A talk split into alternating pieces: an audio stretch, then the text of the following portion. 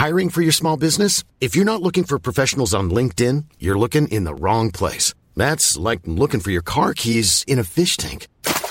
LinkedIn helps you hire professionals you can't find anywhere else, even those who aren't actively searching for a new job but might be open to the perfect role. In a given month, over 70% of LinkedIn users don't even visit other leading job sites. So start looking in the right place. With LinkedIn, you can hire professionals like a professional. Post your free job on linkedin.com slash people today. Even on a budget, quality is non-negotiable. That's why Quince is the place to score high-end essentials at 50 to 80% less than similar brands. Get your hands on buttery soft cashmere sweaters from just 60 bucks, Italian leather jackets, and so much more. And the best part about Quince, they exclusively partner with factories committed to safe, ethical, and responsible manufacturing. Elevate your style without the elevated price tag with Quince. Go to quince.com slash upgrade for free shipping and 365-day returns. Vi är sponsrade av Joina som är ett nytt spel för dig som är över 18 år från Folkspel. Folkspel är ju föreningslivets ideella lotteribolag. Ni känner alla till Bingolotter och Sverigelotter som har tjänat ihop 17,5 miljarder till föreningslivet sedan starten 1991. Ja, och är det någonting som jag älskar med föreningslivet så är det ju att Eh, det ger upphov till liksom fysisk aktivitet och härliga upplevelser för mina barn.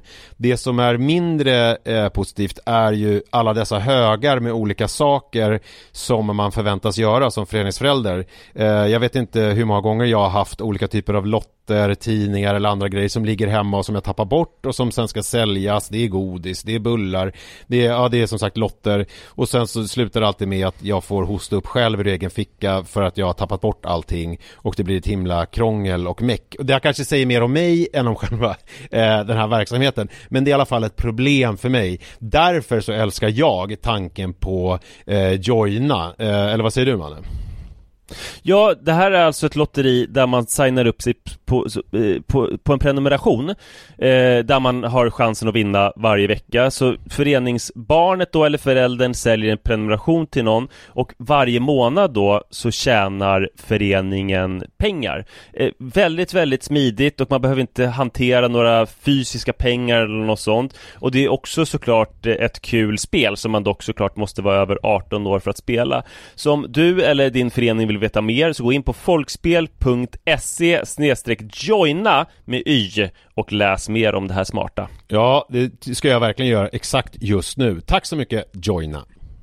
Vi är sponsrade av Länsförsäkringar. Det är vi.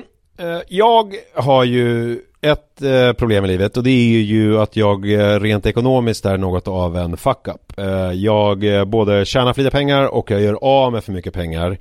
Och det finns ingen framförhållning, det finns inget sparande till mig själv, det finns ingen pensionsgrej som är så många eh, som lyssnar skulle sätta eh, kaffet i, i vrångstrupen. Eh, när de förstår. Ja, de gör det nu. Ja, när de förstår hur illa ställt det faktiskt är.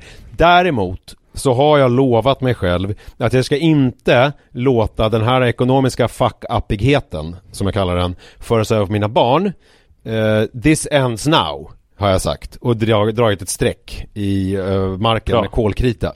Uh, tatuerat in ett streck har jag gjort. Uh, och därför så sparar jag till barnen varje månad. Och vi har ett system, jag och Li, att Li sätter in pengar på ett konto varje månad och jag sätter in pengar på ett annat konto varje månad. Livet är föränderligt, löften bryts men Länsförsäkringar finns där för alltid och kan hjälpa till, då bland annat med Barnspar. vi tackar tackar Länsförsäkringar för att ni hjälper Nisse och andra att hålla sina löften. Och eh, glöm då inte att Länsförsäkringar kan alltså hjälpa dig med bank, pension och försäkring. Tack så mycket!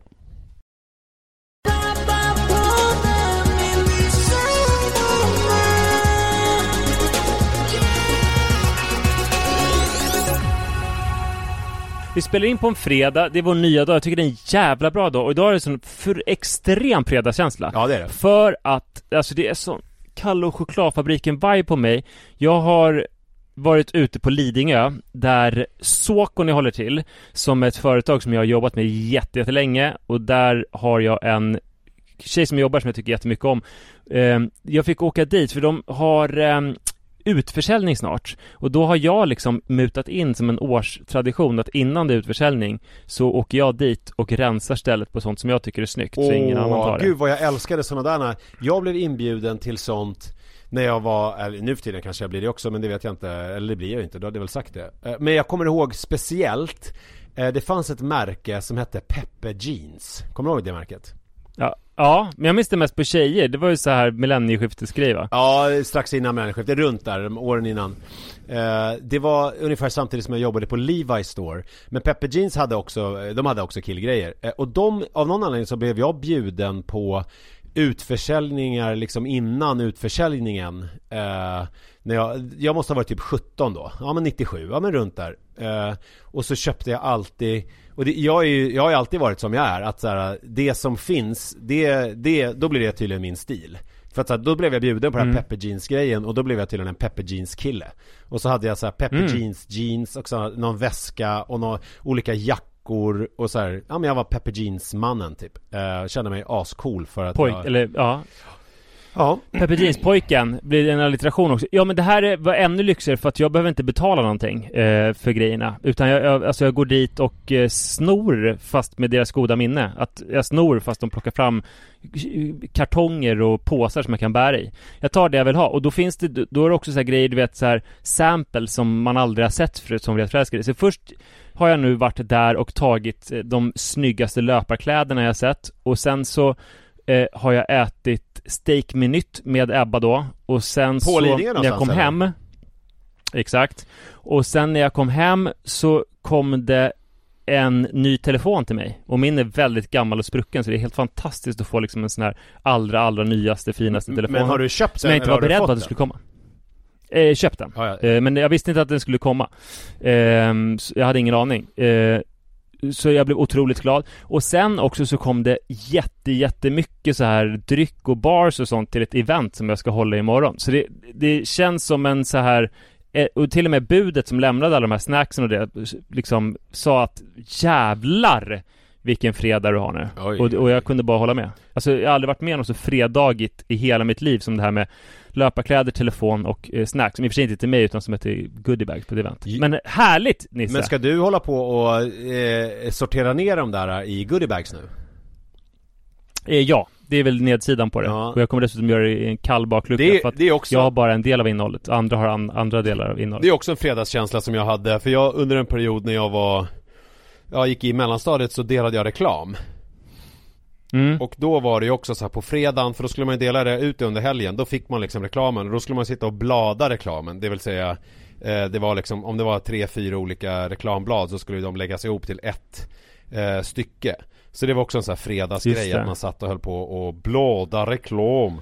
Som man tydligen gjorde på Göteborg. När gjorde du det i förhållande till eh, dina andra aktiviteter som var lyssna på spanarna, ligga på badrumsgolvet och äta köttfärssås? Ja men det hade jag nog inte riktigt börjat med då i mellanstadiet. Eh, ligga på badrumsgolvet. Det var mer en jag skulle säga att det var mer en, eh, kanske sent högstadie men, men mer en gymnasieaktivitet.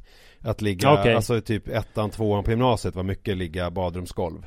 Uh, jag... jag... är ju tre år yngre än du och jag minns att dela ut reklam var någonting som storebrorsor gjorde. Mm. Uh, när jag gick i lågstadiet uh, så var det storebrorsor som gick på mellanstadiet som delade ut reklam och då kunde köpa liksom de dyraste guldpläterade hörlurarna för 700 spänn på Teknikmagasinet. Och ja, men jag, jag vill minnas att man tjänade fruktansvärt dåligt på det där. Jag tänker på det när jag ser nu för tiden, alla sådana där jobb görs ju nu för tiden av eh, invandrare eh, av olika eh, liksom eh, härkomst eh, känns det som. Och då tänker jag så här, mm. de, tänk om de tjänar lika lite som jag gjorde. Då tjänar de fruktansvärt lite. Då tjänar de till och med mindre pengar än vad jag gör nu typ.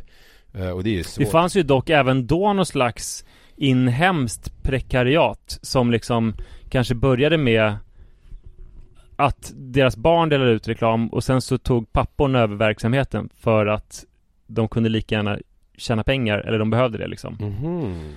För att betala lån och sånt där, fast de hade kanske jobb på veckodagarna. Ja men då, det måste, då måste man dela mycket reklam för att kunna betala av lån. Ja men du vet, en pappa liksom 37 år gammal, stark som fan, bra kondition.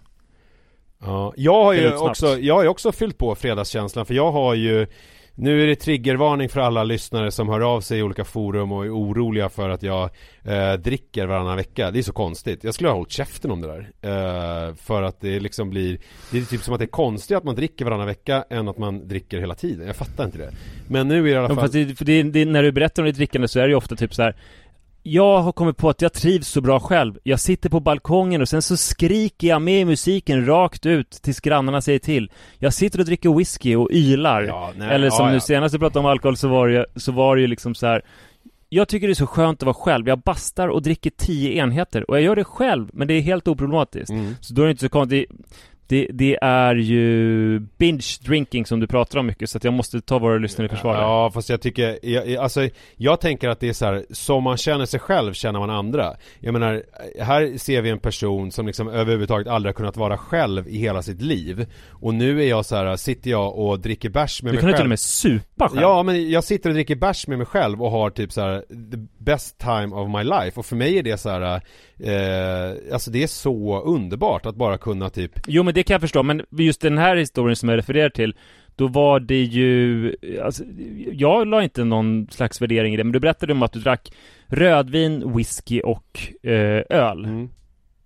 Och jag menar det, Jo- för många är det nog mycket att dricka det själv. Jo, jo, men det är där, hade jag liksom sagt då istället att jag hade typ så här, åh gud vad skönt det är att få eh, träffa en polare och bara eh, äta en god middag, dricka massa rödvin, gå och basta, dricka lite bärs och sen så komma upp i lägenheten, ta kaffe och dricka eh, en stadig bourbon. Då är det liksom som att det är någonting helt annat och för mig är det ju just det här Ja, men för jag... nästan alla är ju det det. Alltså för att det finns en slags spärr, just eftersom det är så vanskligt med ensamdrickandet. Ja. Även om man trivs med sig själv. Ja, nej men för mig är ju det, då måste jag säga då till alla att jag tycker, för mig är det liksom en helt ny grej att jag kan liksom njuta av mitt eget sällskap.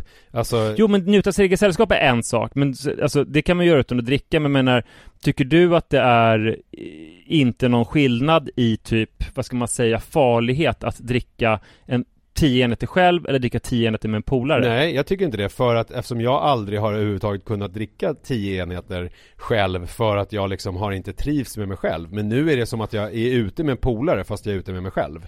Förstår du vad jag menar? Att jag såhär hade, Li- hade- lite grann Nej men förstår jag tror inte inte, att du du menar. gör det för att du har ett annat förflutet än vad jag har. För att för mig är det så här, tidigare då hade jag så här sett till att styra upp med någon så att det kunde komma någon så jag kunde liksom bara sitta och eh, inte känna mig ensam. Och sen så eh, dricka och snacka skit. Men nu är det som att jag typ känner mig inte ensam utan jag typ dricker och snackar skit fast jag gör det med mig själv. Och det är liksom inte Du menar så här, problematiskt. drickandet är liksom en konstant eller någonting som är oomkullrunkeligt, så det hade skett i alla fall och då är det bra att du gör det själv istället för att forcera ett umgänge som du inte hade velat ha. Eh, ja, alltså Tolkar jag det rätt då? Men, men det är det här med att drickandet är oomkullrunkeligt. Alltså jag tycker att det är så här, jag tycker att det är nice att dricka. Alltså det, jag, jag gillar ju det. Jag tycker att det är kul liksom. Och nu är det i alla fall det jag skulle säga. Vi behöver inte uh, dwell... Ja, för, kort bara, vad skriver folk då? De som är oroliga? Eh, nej men det var ju, det, alltså det är folk som hör av sig både på mitt Instagram men sen så var det någon som hörde av sig till pappapoddens Instagram också men det raderade jag direkt. Alltså för att det liksom Jaha, är... fick jag inte se det? Eh, nej det får du verkligen inte. För att jag bara tycker att det är, är tråkigt. Däremot kan jag berätta en rolig grej för att jag har nu äntligen eh, fått tid för sån här eh, ADHD-medicinering. Alltså att jag nu ska Mm. börja medicinera. Och då måste man göra ett sån här, eh, det här är så pinsamt. Då måste man göra sån här läkemedels, eh, eller vad säger jag, inte läkemedel, så måste man göra sån här, lämna urinprov. För att eh, Ja. man måste vara ren. Eh, man får liksom inte ha några andra. Och då är jag ju sådär, eh, Men då får vi hoppas att de inte kollar på Aniston där du berättar att du tar ADHD-medicin. Eh, nej men jag, jag berättade det såklart, för jag vill, är ju hängslen och Mm. svångrem. Så jag berättade att jag har ju, Mm. jag har ju en kompis som eh, käkar ADHD-medicin och jag har ju, eh, och det här kan jag ju säga nu eftersom jag redan har sagt det till min eh, eh, sån här sjuksyrra på ADHD-mottagningen. Så har ju jag tagit lite för att testa och se hur det liksom, vad som händer med mig. Så att då var jag helt öppen med det. För att då, syns det ju, om man tar det så syns det ju att man har tagit amfetamin. Eftersom det eh, är liksom amfetamin i Ja, just det. läkemedlet. Och det är ju inte så bra att ta då eh, om man då ska vara ren på ett eh, urinprov.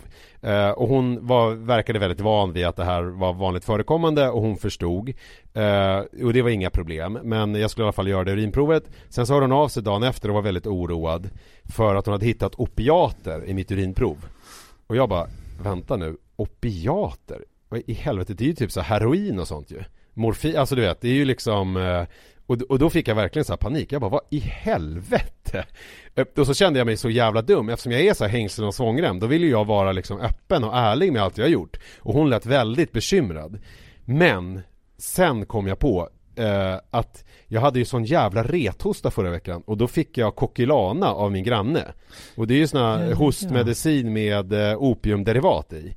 Eh, Ja. Och jag, ja gud jag hade inte tänkt på det. Men alltså jag har aldrig känt mig så knarkig i hela mitt liv som när det är så här. Ja amfetamin var det ju spår av, men det vet vi ju. Alltså det förstår jag ju varför var. Men det var också opiater. alltså sån jävla blandmissbrukare. Men kan man köra den om man är hårsare då? Alltså eh, hostmedicinen? Men vill ha ADHD-medicin? Att jag har lite rethosta så det kan ju vara lite spår av min kokilana. Ja, det kan man säkert göra. Fast jag vet inte om det är, det måste ju vara andra mängder tänker jag. Om man tar, eh, alltså det, jag tänker att om man tar hostmedicin då måste det vara som när man käkar chokladkaka med spår av nötter. Det måste ju vara typ Mm. som, en, som att man är liksom, att jag är en eh, vanlig människa med spår av pundare.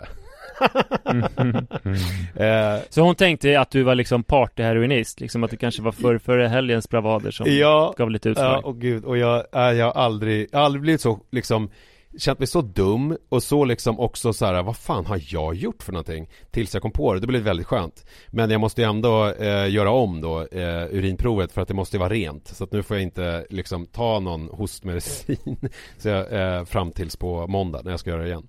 Eh, Så det, jag ska försöka undvika hostmedicin i helgen. Och eh, vad är det de gör? Det är ju de här rapparna ju Som dricker sådana här syrup. Mm. eh, sådana där söden eh, rappare Lila hostmedicin Mm. som blandar med läsk i stora petflaskor. Så att jag får, jag får skita i de festerna i helgen eh, Ja, ja, verkligen. Men du har förberett dig för andra fester, vad är det du skulle berätta? Jo men jag, jag, jag gjorde nu precis innan, jag blev lite stressad. Ja, för att jag var i centrum och eh, handlade, för jag tänkte att så här, för fredagar är det min eh, vara hemmadag. Så jag har suttit och skrivit, varit jätteduktig och så har jag gjort ett otroligt liksom bra schema för att jag skulle hinna med allting idag. Skrivit upp de saker jag ska göra. Mm. Men då la jag liksom en timme och 20 minuter på att handla. Men det visade sig vara eh, lögn i helvetet, för jag tänkte så här.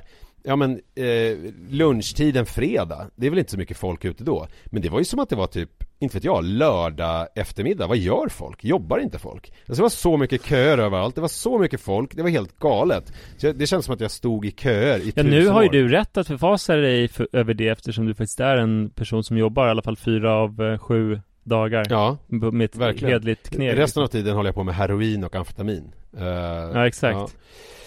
Ja nej men så att det var ju otroligt, men då var jag i alla fall på bolaget Och det var ju det jag tänkte Mm. då eh, på när du eh, berättade om ehm, eh, När du var på Såkone, nu fick jag i och för sig betala Det var ju lite deppigt Mm. Eh, För jag har inte kommit dit här ännu att jag kan gå till bolaget och bara lägga ner saker i kassar och dra Eh, Men det känns ju, det är något otroligt härligt i att få, att vara eh, så här, att inte liksom hålla på med någon typ av alkohol på en hel vecka och sen få gå och handla och bara, ja men nu är det liksom fredag och nu, och sen så öppna den första ölen och dricka den. Alltså det är liksom så här, det har man, den känslan har man liksom aldrig haft i hela sitt liv. Att det bara är så himla trevligt och mysigt och så här gott och härligt för att man har väntat så länge. Det är en otrolig känsla. Eh, Så det var värt att stå Men hur länge har du väntat nu då? Ja men sju dagar. Jag är ju helt, jag är ju helt ren i, eller helt ren, vad fan, jag dricker ju ingen alkohol då Men, när jag har barnen. men du har väl inte haft barnvecka nu? Jo alltså, eh, i, då, Jag såg eh, Joel massor i Lis stories. men vi byter ju på torsdag eftermiddagar nu för tiden. ja, ja, ja, okej. Vi har ju okej, torsdag ja, till ja. torsdag. Mm. Eh, Mm. Så att igår var eh, sista, eh, Och första du, kvällen. du avhöll dig från att knäcka någon bärs igår? Nej det alltså? gjorde jag faktiskt inte, för att då var jag på eh, en jävligt intressant utställning. Jag var på Vin och spritmuseet, kongenialt nog. Såklart. Eh, Hitta ett museum som Nisse kan bli intresserad av. Nej, eh, för de har en utställning nu om eh, Det är som att man gör ett museum och så tänker man ut så här, kan vi göra ett museum till Nisse? Ja, vi gör ett vin och spritmuseum. Ja De har en jättebra utställning som jag rekommenderar alla att gå på Du får skratta där så det inte låter så att, som att du känner dig alldeles angripen. ja, men jag känner mig inte angripen för att jag liksom Jag, jag vet inte det är, jag känner mig inte angripen. Men, eh, det, jättespännande utställning som jag rekommenderar att gå på. Den handlar om eh, spritsmuggling under, ja, förbudstiden kan man inte säga, för det var ju inte förbjudet i Sverige. Men det var ju, vi hade ju motbok och det var ju väldigt reglerat vad man fick dricka. Eh, och det jag fick dricka på det här eventet, det var ju otroligt, det var ju invigning då, så det var liksom lite, de bjöd på lite olika saker. Då bjöd de på tidstypisk sprit. Så man fick, fick eh, akvavit med Pommac. Eh, det var alltså sån här lättgrogg. För då på den tiden så mm. var det ju när man fick vara på krogen, då fick man beställa, jag kommer inte ihåg exakt alla mått och sånt, men man fick beställa typ en lättgrogg och eh, någonting till. Eh, och en lättgrogg är alltså 2,5 centiliter sprit eh, på om det är 10 eh, centiliter eller något, om det är 2 eh, deciliter eh, groggvirke. Så då var det eh, 2,5 centiliter akvavit och eh, 2 deciliter eh, Pommac. Jävligt roligt att gå runt med på den där utställningen. En annan sak som mm. slog mig på den utställningen Det är dels hur vi människor är så otroligt eh, lika över tid. Det tänker jag ju ofta på och det har jag pratat om i podden också när man läser liksom litteratur från Eh, eh, ja men om man tar då eh, Unge Werthers lidanden eller om man tar eh, Vad kan man ta? Man kan ta eh, Förvillelser, alltså Hjalmar eh, Söderbergs olika eh, kärleksskildringar Alltså... Ja, eller om man gör, om man, det finns ju massor jävligt kul att kolla på på YouTube, så här gamla, gamla filmer som man har hastighetskorrigerat och kolorerat. Mm. Det, det, är som att om, när folk slutar gå så konstigt att man är så korkad i huvudet För intellektuellt fattar man ju såklart att Det har funnits färger och att folk inte har gått på ett helt styltigt sätt. Mm. Men när folk slutar gå uppspidat och styltigt och konstigt liksom Och det blir färg. Och de rör sig som de rör sig nu, de här liksom personerna i Paris i slutet av 1800-talet Då är det som att man fullt ut fattar att de är exakt som vi. Ja, jag såg ju den där häromkvällen apropå det uh, They shall not grow old Den där uh, episka första världskrigsskildringen som Peter Jackson, Sagan om ringen regissören ja, stod bakom när han hade använt just all sin datakraft och hela sitt Sagan om ringen-team till att uh, just färglägga och hastighetskorrigera och ljudlägga filmer från första världskriget. Och då är ja. det är ju otroligt magiskt, alltså det blir ju en helt annan här och nu-känsla. Men eh, det, det, som var spännande i alla fall var eh, att Alltså hur mycket folk alltid har sökt liksom berusning och sökt eh, alltså någon typ av flykt från eh, sin eh, allt eh, långt ifrån drägliga tillvaro med, med alla mm. tillbudstående medel. Och i det här fallet så var det ju då alkohol. Eh, Och de här smugglarna, hur de hade sån raffinerade sätt. Det var ganska lätt på ett sätt att smuggla för att Det fanns ju en annan typ eh, intimitetsnervositet ehm, eh, kan man säga förr i tiden. Så kvinnor kunde ju med lätthet typ smuggla sprit i olika så här plåt ehm, eh, kärl som de liksom fäste runt midjan och som var liksom då smala. Eh, man kan dra paralleller till, vilket vi alla har gjort säkert, eh, smitit in på någon festival med en bag-in-box eh, Som man har tagit ut eh, ur pappförpackningen och så hade man bara själva den här eh, plast eh, innanmätet med fyllt med någon billig vitt vin eller någonting innanför midjan när man har gått in. För att det enda som händer är att man ser ut som att man har en liten sån här indie-pop-mage. och eh, man kunde göra det. Eh, så hade de då med de här eh, olika stora, liksom ganska platta pluntorna som de hade i sina, antingen kjolar eller runt midjan. Men sen så var det en gubbe som smugglade, eller smugglade, han smugglade inte utan det var ju olagligt att ha på sig. Det var ju som alltså, narkotikainnehav. Man fick ju liksom inte ha sprit på sig hur som helst. Eh, och han hade en käpp. Eh, som han då hade spriten i. Så att den var liksom ihålig mm. och sen så fyllde han den med sprit. Och då stod jag bredvid en eh, var mycket så här sköna Östermalms eh, människor på det här eventet. Jag kände inte en käft. Eh, och alla var i typ 50 plus åldern och var liksom väldigt solbrända och lite opererade säkert och så vidare. och han var, han berättade då hur han på, nu ska vi se, det måste väl varit då ja, skiftet eh, 70-80-tal någon gång där När han var i tonåren så hade han varit i Alperna och då, eh, jag vet inte om du minns det här mytomspunna strårommet som fanns i Alperna? Ja, ja, visst. Eh, att det var liksom... 60% folk snackar alltid om det i vår ungdom. Ja, det var, och det var liksom, eh, alltså procentsatsen kunde ju variera mellan just 60% och typ 86% och det var vissa som sa att det liksom mm. var att det är så starkt så det är narkotikaklassat och det var liksom Ja, jag har hört om Stefan, han har, han har haft, han har haft strårom, alltså det var liksom mm. eh, Ja, det var walk down memory lane Men han hade i alla fall köpt strårom i Alperna och då kunde man där köpa en insats till sin eh, skidstav Eh, som då var ihålligt, där man då kunde hälla ner strårummet. Så han smugglade hem strårom i staven. Så han kände igen sig jättemycket den här gubben som eh, smugglade i käppen. Och då tänkte jag ju återigen så här, gud vad ingenting förändras. Sen var det också så här begrepp. Som att, eh, mycket, ett begrepp var att man köpte ett pund eh, sprit och det var då en tredjedels liter och de som då höll på med det här, de kallades för pundare och då, då liksom tänkte jag så här, mm, att det liksom är därifrån kommer det begreppet För jag har aldrig fattat varför säger man pundare om liksom knarkare? Alltså vad är liksom, mm. hur kommer det sig? Men det kommer ju då från då uh, den här förbuds eller motbokstiden då Att man, att man var en pundare när man då drack sån här illegal sprit då Som man köpte per pund uh, Och ett annat uh, modernt begrepp som också känns Jag tycker det är kul med sådana här nya begrepp Som vi pratade i förra veckan om det här att man säger bror Att det liksom har ju otroligt mm. gamla anor ett annat sånt där begrepp var ju att man köpte någonting som var dunder Alltså det var dunder Och det är ju mm -hmm. är liksom en term inom när man köper marijuana eller hash och sådär Att det liksom är bra grejer, att det är dunder, liksom man köper dunder eh, Och det tycker jag är Allt sånt här tycker jag är så jävla roligt Som chola eh, Är också sån här gammalt Eh, Eh, jag tror att det är romani från början. Tjej är ju romani också. Att det är, alltså, eh, det betyder ju flicka då på romani. Eh, att, att jag blir så fascinerad när man ser hur allting hänger ihop. Hur, uh, ja men sen också i och för sig motsatsen, nya ord som behövdes för en ny tid. Alltså Birgitta Stenberg var ju den som kom på knark för att när man tog tjack då på 40-50-talet kanske det var, 50-60-talet Så började folk eh, knarra med, liksom gnissla med sina käkar. Just det. Ehm, Och det Alltså det är ett, vad heter det, ljudhärmande ord, knark, knarkare. Mm. Som hon liksom Omnim, författaren kom på. heter det Ja just det, precis. mm. Mm. Ja men sånt där är ju jävligt spännande och det, jag kommer ihåg eh, Alltså många sådana ord som man lärde sig när man var i tonåren Som man då tänkte var liksom eh, tonårsord och som var, hade absolut ingenting med vuxenvärlden att göra utan att det var liksom någonting som eh, eh var, hörde till ens egen tid och eh, du, för du beskrev ju hur det var pinsamt när du sa sus Eh, och vad var det mer mm, du sa exakt. förra veckan? Alltså det var lite olika ord där som Bram. Ja just det. Eh, Och Benim. Mm, Just det.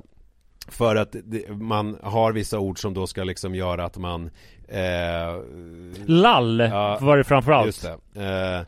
Eh, eh, och sen så är det så att i själva verket så springer man bara runt och säger gamla ord som har funnits så länge som helst och som bara går runt. För att om man tänker sig, många av de där orden har ju, eh, som du, eh, har ju någon typ av nu för tiden är det ju väldigt trendigt med arabiskt ursprung på orden. Eh, mm. Och när vi var yngre var det kanske lite mer eh, chilenska uttryck och så vidare. Eh, men eh, då, om du skulle då åka, eller de här ungdomarna skulle åka till eh, något, något arabland och säga de här orden Då skulle de framstå som värsta töntarna säkert Som bara, varför använder du det där ordet för? alltså jättekonstigt eh, Jävla plugghäst Ja, och Eh, Eh, så det slog sig av väldigt eh, mycket på det här eh, eventet. Och återigen, jag var ensam. Alltså att jag bara är så, jag bara njuter av att vara själv. Alltså jag var där, jag var liksom på det här eventet, jag gick runt, eh, hade trevligt, drack min lättgrogg. Jag fick sällskap med två otroligt paranta damer I'm Sandra and I'm just the professional your small business was looking for. But you didn't hire me because you didn't use LinkedIn jobs. LinkedIn has professionals you can't find anywhere else Including those who aren't actively looking for a new job but might be open to the perfect role Like me. In a given month, over 70% of LinkedIn users don't visit other leading job sites. So if you're not looking on LinkedIn, you'll miss out on great candidates like Sandra. Start hiring professionals like a professional. Post your free job on linkedin.com slash people today Millions of people have lost weight with personalized plans from Noom Like Evan, who can't stand salads and still lost 50 pounds. Salads, generally, for most people, are the easy button, right? For me, that wasn't an option. I never really was a salad guy. That's just not who I am. But Noom worked for me. Get your personalized plan today at Noom.com. Real Noom user compensated to provide their story. In four weeks, the typical Noom user can expect to lose one to two pounds per week. Individual results may vary. 50-årsåldern som skulle ner på stan och jag eh, hoppade av i Dramaten, det här var jag på Djurgården då, på Vin Spritmuseet Jag tog en Voi till Ringvägen för jag skulle sova där för jag orkade inte åka hem. Jag, I mina föräldrars övernattningslägenhet. Jag köpte med mig eh, apelsinkrokant och en påse med eh, sådana här salta Ferrari-bilar som jag tycker väldigt mycket om och en påse med cola, små colaflaskor och sen så la jag mig och tittade på Eh, min nya favoritgrej eh, jag tittar på det är någonting på SVT Play som heter eh, Kriminalarkivet. Det är med André Pops och SVTs Leif GW-kopia, han som tog över i eh, det här eh, brottsjournalen eh, efter att Leif GW slutade. Han är liksom en 25 år yngre eh, kriminalexpert som också har mage och vitt hår men har liksom inte alls samma pondus. Eh, men, men han är också väldigt mysig att lyssna på. Så, så och så mm. låg jag i sängen där eh, hade i och för sig en öl, eh, en ölburk eh, som jag liksom låg med på bröstet när jag tittade. Jag hade den liksom stående där och vaknade klockan två av att jag blev helt dyngsur för jag somnat ifrån allting och jag, den där Som vanligt så eh, är det lite känslan lite alla kvinnor vill ha det och alla män vill vara det. Eh, så det Säljer in ditt liv så bra. Ja, och sen så bara, och, sen så vaknade jag på morgonen Eh, cyklade och tog en kaffe och en macka och sen cyklade jag hem Och så skrev jag i två timmar. Ja, och sen så här är vi nu. Alltså så jävla härligt bara Härligt liv Vilken dröm Ja, dröm, drömtillvaro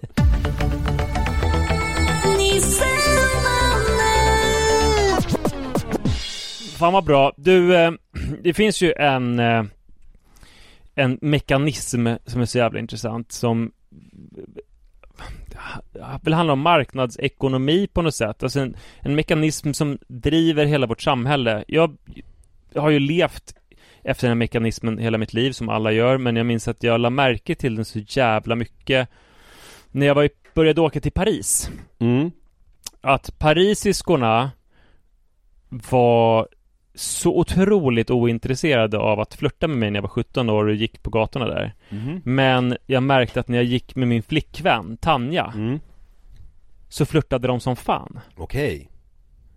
Okay. Eh, men när jag kom ensam och jag tyckte att det var liksom lite dumt för att om jag, var, om jag var ensam så tyckte jag då borde det liksom tyda på att jag var öppen för förbindelser och flört. Men inte när jag gick med min flickvän. Nej.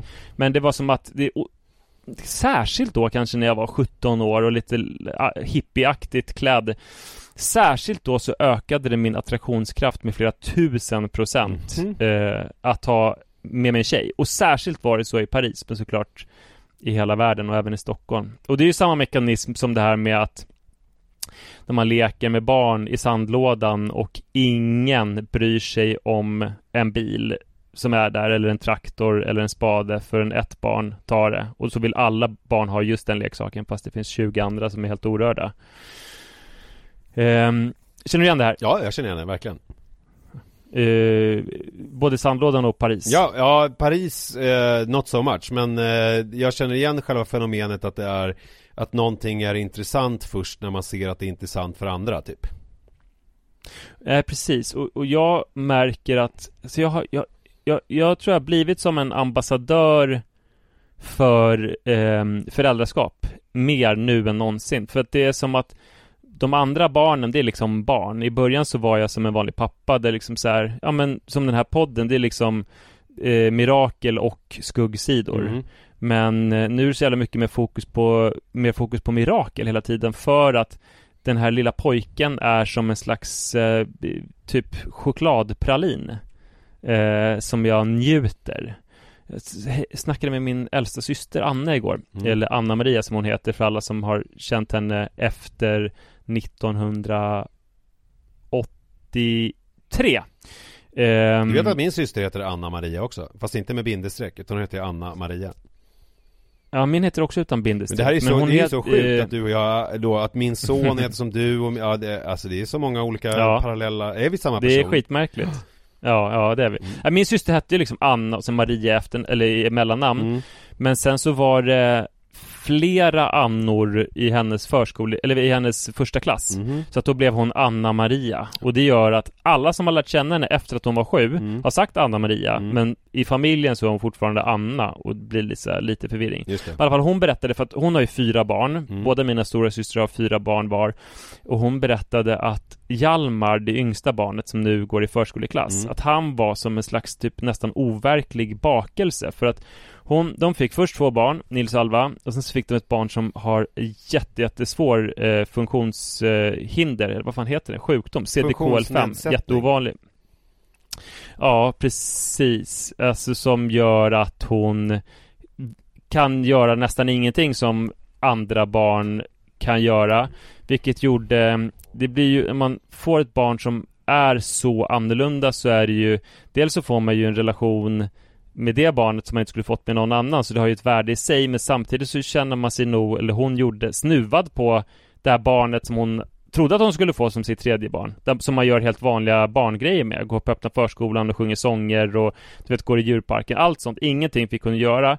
Och sen så skulle hon få ett fjärde barn och var då såklart livrädda för att det skulle bli samma sak igen. Och sen så fick hon en helt frisk pojke eh, som då hon betraktade som sin nästan overkliga pralin. Mhm. Ehm, det blir liksom inte ett vanligt Och så är det lite grann med Adrian. Han är, han är min pralin. Det finns liksom det är ingenting jobbigt med honom utan det är bara njutbart. Eh, och jag tror att jag, ja, jag berättar det vitt och brett. Jag, jag tror, alltså så mycket som jag pratar om hur jag njuter av honom runt omkring när jag träffar folk så tror jag att vi kommer få se en ökning av barnafödande. Alltså jag tror att jag pratar om det så mycket så att det måste få något slags eh, avtryck. Men det jag också pratar om då, det är eh, hur briljant det är med åldersskillnad. Mm. Alltså att det är nio år till hans närmaste syskon. För att jag märker att eh, det blir den här marknadsekonomin i syskonskaran. Det blir den här, det blir det här parisiska kvinnorna Mm. med mina barn. Mm. Och hur yttrar det sig då? För att, eh, ja det yttrar sig så att han, alltså om, om eh, Rut är ju nu 10 år, vilket innebär att hon är väldigt mycket en tweenie, Mm. vilket är att hon söker eh, närhet och sådär ibland, men det är liksom lite för sällan för min smak och väldigt mycket på hennes villkor. Precis som den här podden är. Vi, vi, den här podden är ju också en tween. Ja, Ja.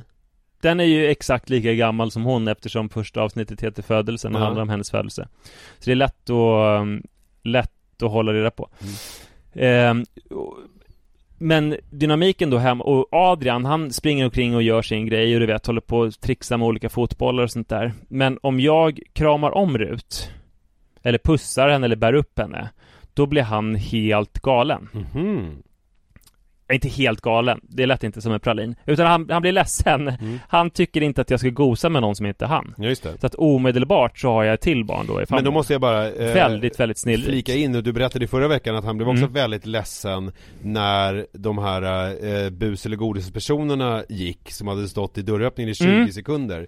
Så jag vet inte liksom hur mycket jag, eh, vä- värde- hur jag ska värdera den där eh, ledsamheten. Nej, det är väl svårt att veta men Effekten blir att även om han var fullt upptagen med att kicka en fotboll eller försöka slå ihjäl sig själv genom att hoppa från någon stol eller någonting Mm. Så kommer han ofrånkomligen reagera på det där och eh, vilja gosa med mig Just det. Ehm, och på samma sätt har jag märkt, alltså jag har saknat, det är så jävla konstigt att det känns som att i tusen års tid så la jag ju barn varje kväll och det var ju oftast någonting som man tyckte bara var rätt så jävla jobbigt Mm. för att de skulle först borstas tänder på, de höll på att springa iväg Mm. och sen så skulle man läsa för dem och läsning var ju mysigt i teorin men i praktiken var det ofta så att de hade lite för dålig uppmärksamhet och att jag då typ så här höjde rösten när vi läste Sandvargen fast jag kom på vad fan höjer rösten för? De har väl rätt att vara rastlösa och prata, ja du vet. ja, jag vet, jag vet precis. eh, Ja.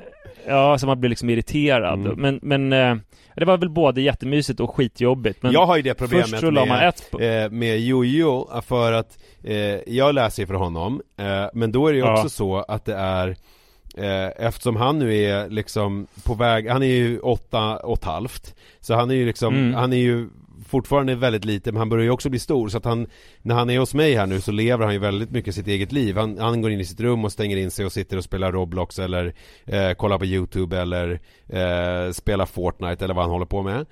Eh, och sen så blir det ju då att den här lässtunden Det blir ju också ett sätt för oss att eh, liksom connecta, att man ligger och snackar lite. Och då tycker jag alltid att det är så svårt liksom att veta vad jag ska lägga fokus på. Om jag ska lägga fokus på den här spännande historien som jag faktiskt vill läsa för jag tycker att den är lite kul Eller om jag ska lägga fokus på att vi ska prata om olika saker som har hänt och eh, om dagen eh, Eller om jag ska fokusera på att han faktiskt ska sova för han behöver sin sömn.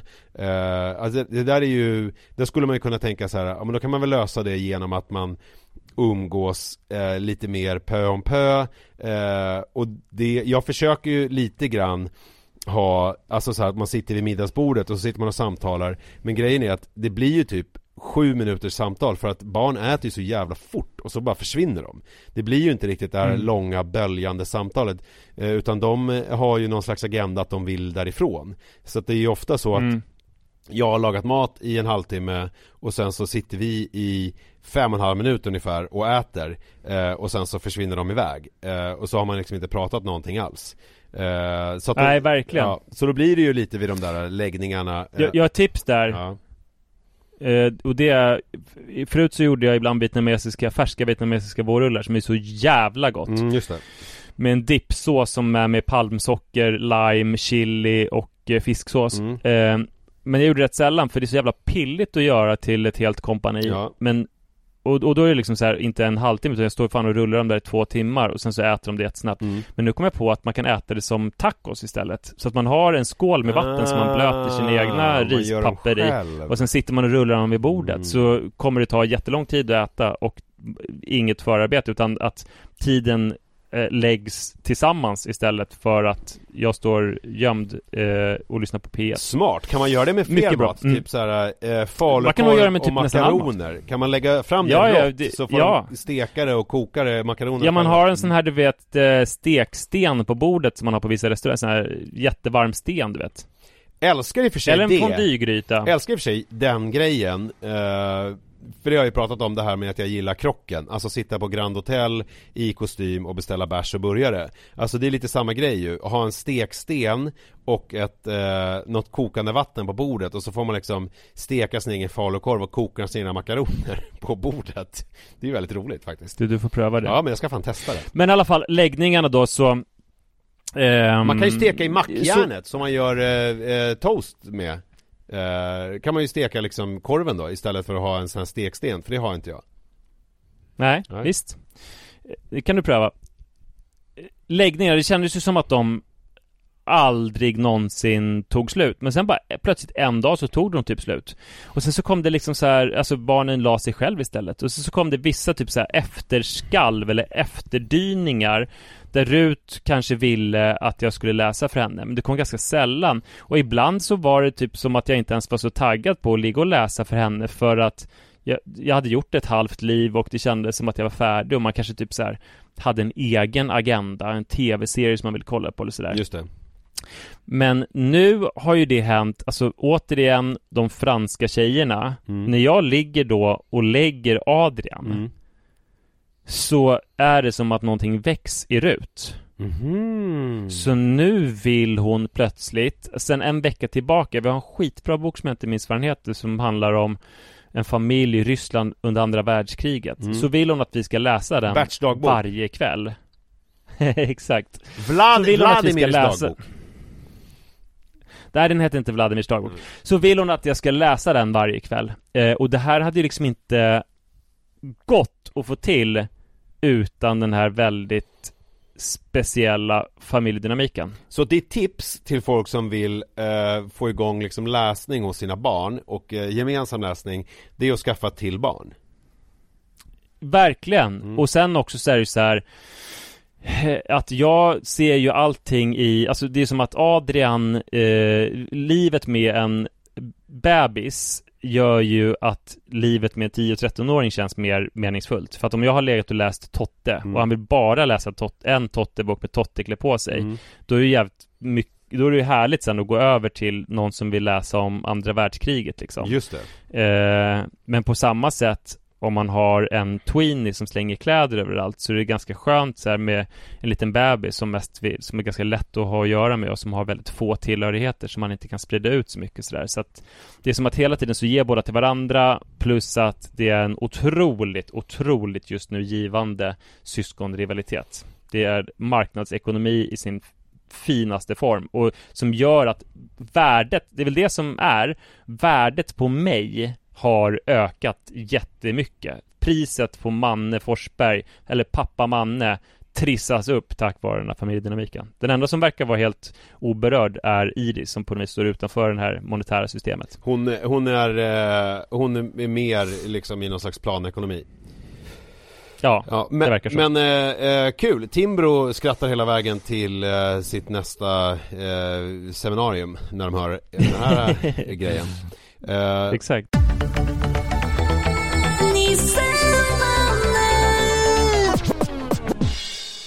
Jag kommer på att vi borde försöka slå utomlands. Mm. För det verkar otroligt Det har jag alltid tyckt. Det verkar otroligt eh, lätt att vara typ en pappa och slå utomlands. Eh, för vi har ju pratat om, och det har ju vi märkt, att om man är en pappa som gör en grej av att man är pappa så, eh, till skillnad från en mamma som gör en grej av att man är mamma eh, Så får man absolut ingen skit utan man får bara ryggdunkar och bara Åh vad duktig du är som kan typ eh, Inte vet jag, eh, vet vad som är upp och ner på en bebis Medan eh, om en eh, mamma ställer till med någon slags scen och gör en grej av att hon har blivit mamma så får hon bara massa hat och skit i kommentarer och sådär för att hon gör allting fel. Mm. Och det här verkar ju vara upphöjt i en miljon eh, om man gör grejer utomlands. För jag, jag har, har du hört talas om Dad Harmony? Nej, eller ja, du nämnde det nu innan men inte innan det, nej. De är ett gäng eh, grabbar i 30-årsåldern som har barn i, i säg 4-5-årsåldern De är sex stycken och som på en svensexa eh, sjöng stämsång i någon bubbelpool eh, på, eh, ja, på den här svensexan då och sen så la de upp det på TikTok eh, efteråt bara på skoj och det gick ganska snabbt. Och så fick de liksom hur många visningar som helst. Och nu har de ett eh, konto eh, som har hur många eh, följare som helst och de har också ett Instagram-konto med, vad var det, 1,6 miljoner följare eller någonting. Jävlar. Och eh, lejonparten av dessa är ju eh, inte svenskar utan är ju då utländska företrädesvis mammor som tycker ju att det här är det roligaste, eller inte roligaste, det hetaste och bästa som finns för att de har ofta med liksom sina barn i de här videorna att de kanske sitter med Sitter med någon i knät eller det går runt någon, nå- något barn med någon spindelmannen kostym i bakgrunden. Eh, det är väldigt liksom Mhm. så hemma hos och de är väldigt engagerade pappor men sen så sjunger de då väldigt fint i stämsång. Och så får de väldigt mycket eh, DMs från olika mammor worldwide som tycker att de är så otroliga och att deras flickvänner och fruar måste vara så nöjda med dem för att de Är det här någonting som du gissar eller har de berättat om Det här hur de mycket berättat. DMs de får? Det här har de berättat Ja. Eh, eh, och då tänker jag att gud vad enkelt för att nu kan ju inte du, eller för sig du skulle ju kunna sjunga lite Broder Jakob säkert Ja, det är väl mitt, eh, det är väl mitt jobb. Ja, stämsång Nej, inte mitt jobb, men, men jag, jag, jag har lagt i alla fall hela grundskolan och gymnasiet på att träna på det. Däremot så är det ju så att vi har ju många svenska exempel på Eller många och många, vi har några svenska exempel på poddare som har försökt sluta utomlands Vi har Kristoffer Rum, Rum, Rum Kristoffer Rum Kristoffer Triumf som gjorde. Värvet International när han skulle intervjua Ja, på. Mm. engelska och det floppade ju Och så har vi Filip och Fredrik som ju ett tag pratade på engelska för att de ville också slå utomlands men det floppade också För det flög inte Ja. alls. Men däremot så, och de är ju väldigt begåvade. Precis som de här är begåvade på stämsång. Så är de begåvade Kristoffer Triumf är en väldigt begåvad intervjuare och Filip Fredrik eh, är ju väldigt begåvade poddpratare. Och det måste jag ändå säga att eh, Nu kanske jag slår på egen trumma men Du och jag är tämligen begåvade också. Vi har ändå lyckats hålla igång det här i tio år Och vi har en stadig lyssnarskara. Eh, Men det som saknas är ju någon typ av USP för att slå utomlands. Men om vi däremot skulle göra liksom Daddy Daddy pod, eller pappa, pappa podcast Det skulle ju funka, pappa podcast. Eh, Utomlands på engelska Där vi då liksom renodlat verkligen pratade om föräldraskap och pappagrejer Så tror jag att vi faktiskt skulle kunna lyckas med det som de här svenska poddarna inte har lyckats med hittills För att vi skulle få så pass mycket uppmärksamhet för att vi bara Av det enkla skälet att vi är pappor som gör någonting eh, Och att det blir liksom det som slår igenom bruset Jag ser framför mig hur vi sitter i Det var ju så, Sverige har ju förändrats på tio år. Eh, det var ju så när vi startade den här podden, att det var lite imponerande med två pappor som pratade om sitt föräldraskap och sådär. Mm. Och skrev om det och så ju. mm. Det är det ju Men, och det, och är det, fortfarande. så är det ju inte Sverige riktigt Jo, längre. det är fortfarande imponerande måste man säga Men det är ju inte Är det det? Ja, men det är ju inte lika Det är inte Alltså jag märker ju, men det har jag berättat om tidigare med Adrian, att, att jag jag kan vara en förändring med, men jag, jag tycker aldrig någonsin att jag märker att det skulle finnas längre något så här, men titta vad duktig han är, eller wow, en pappa som tar hand om sitt barn. Jag Alltså, tror det har att det är i dig Faktiskt Jag tror att det är att man var otroligt mycket som ett läskpapper och sög åt sig eh, det man såg och det man fick. Det är ju fortfarande så Ja, eller var det att man hittade på det, eller fanns det på riktigt? Ja, det fanns nog på riktigt och jag tror att det finns på riktigt fortfarande men jag tror att man liksom sög åt sig det på ett helt annat sätt och förstorade upp sig i sig själv och kände sig mer unik. För att både du och jag är ju personer som går upp i saker väldigt mycket och är liksom så här, ja nu är vi pappor, jag menar bara det att vi startade en podcast om det gör ju liksom att vi, vi kan inte göra någonting normalt. Jag menar du kan inte ens skjutsa dina Mm. barn normalt, har vi konstaterat. Och jag kan tydligen inte ens Och du kan dricka, inte ens dricka, normalt. nej. Nej. det måste vara, det måste vara en grej också då. Man kan liksom inte bara Ja, man kan inte bara vara, utan det, allting ska bli typ som en grej. Eh, och då tänker jag Mm. att det, att det färgade också våran Du upplevelse. kan testa drogtester normalt. Fan, bara, ja, jättebra, eh, men du har amfetamin och opium i blodet så att eh, det eh, blir tyvärr ingen ADHD-medicin för dig. Nej. Eh, men eh, i alla fall så jag tror att det, eller jag vet ju, men det är bara att titta på liksom eh, andelen liksom föräldrar som tar ut föräldraledighet så är det ju fortfarande så att det är en förkrossande majoritet kvinnor som tar ut majoriteten av eh, föräldraledigheten. Så att det är ju, visst är det så att det fortfarande sticker ut att vara en engagerad pappa. Men det är nog inte lika säljande i Sverige som det skulle kunna vara utomlands. Eh, Eh, så jag tror att vi är någonting på spåren här. Eftersom vi har en begåvning. Det är ju som med Roxette också, historien om hur de slog igenom. Jag menar begåvad eh, Marie Fredriksson, otrolig pipa. Eh, Per Gessle, otrolig låtsnickare.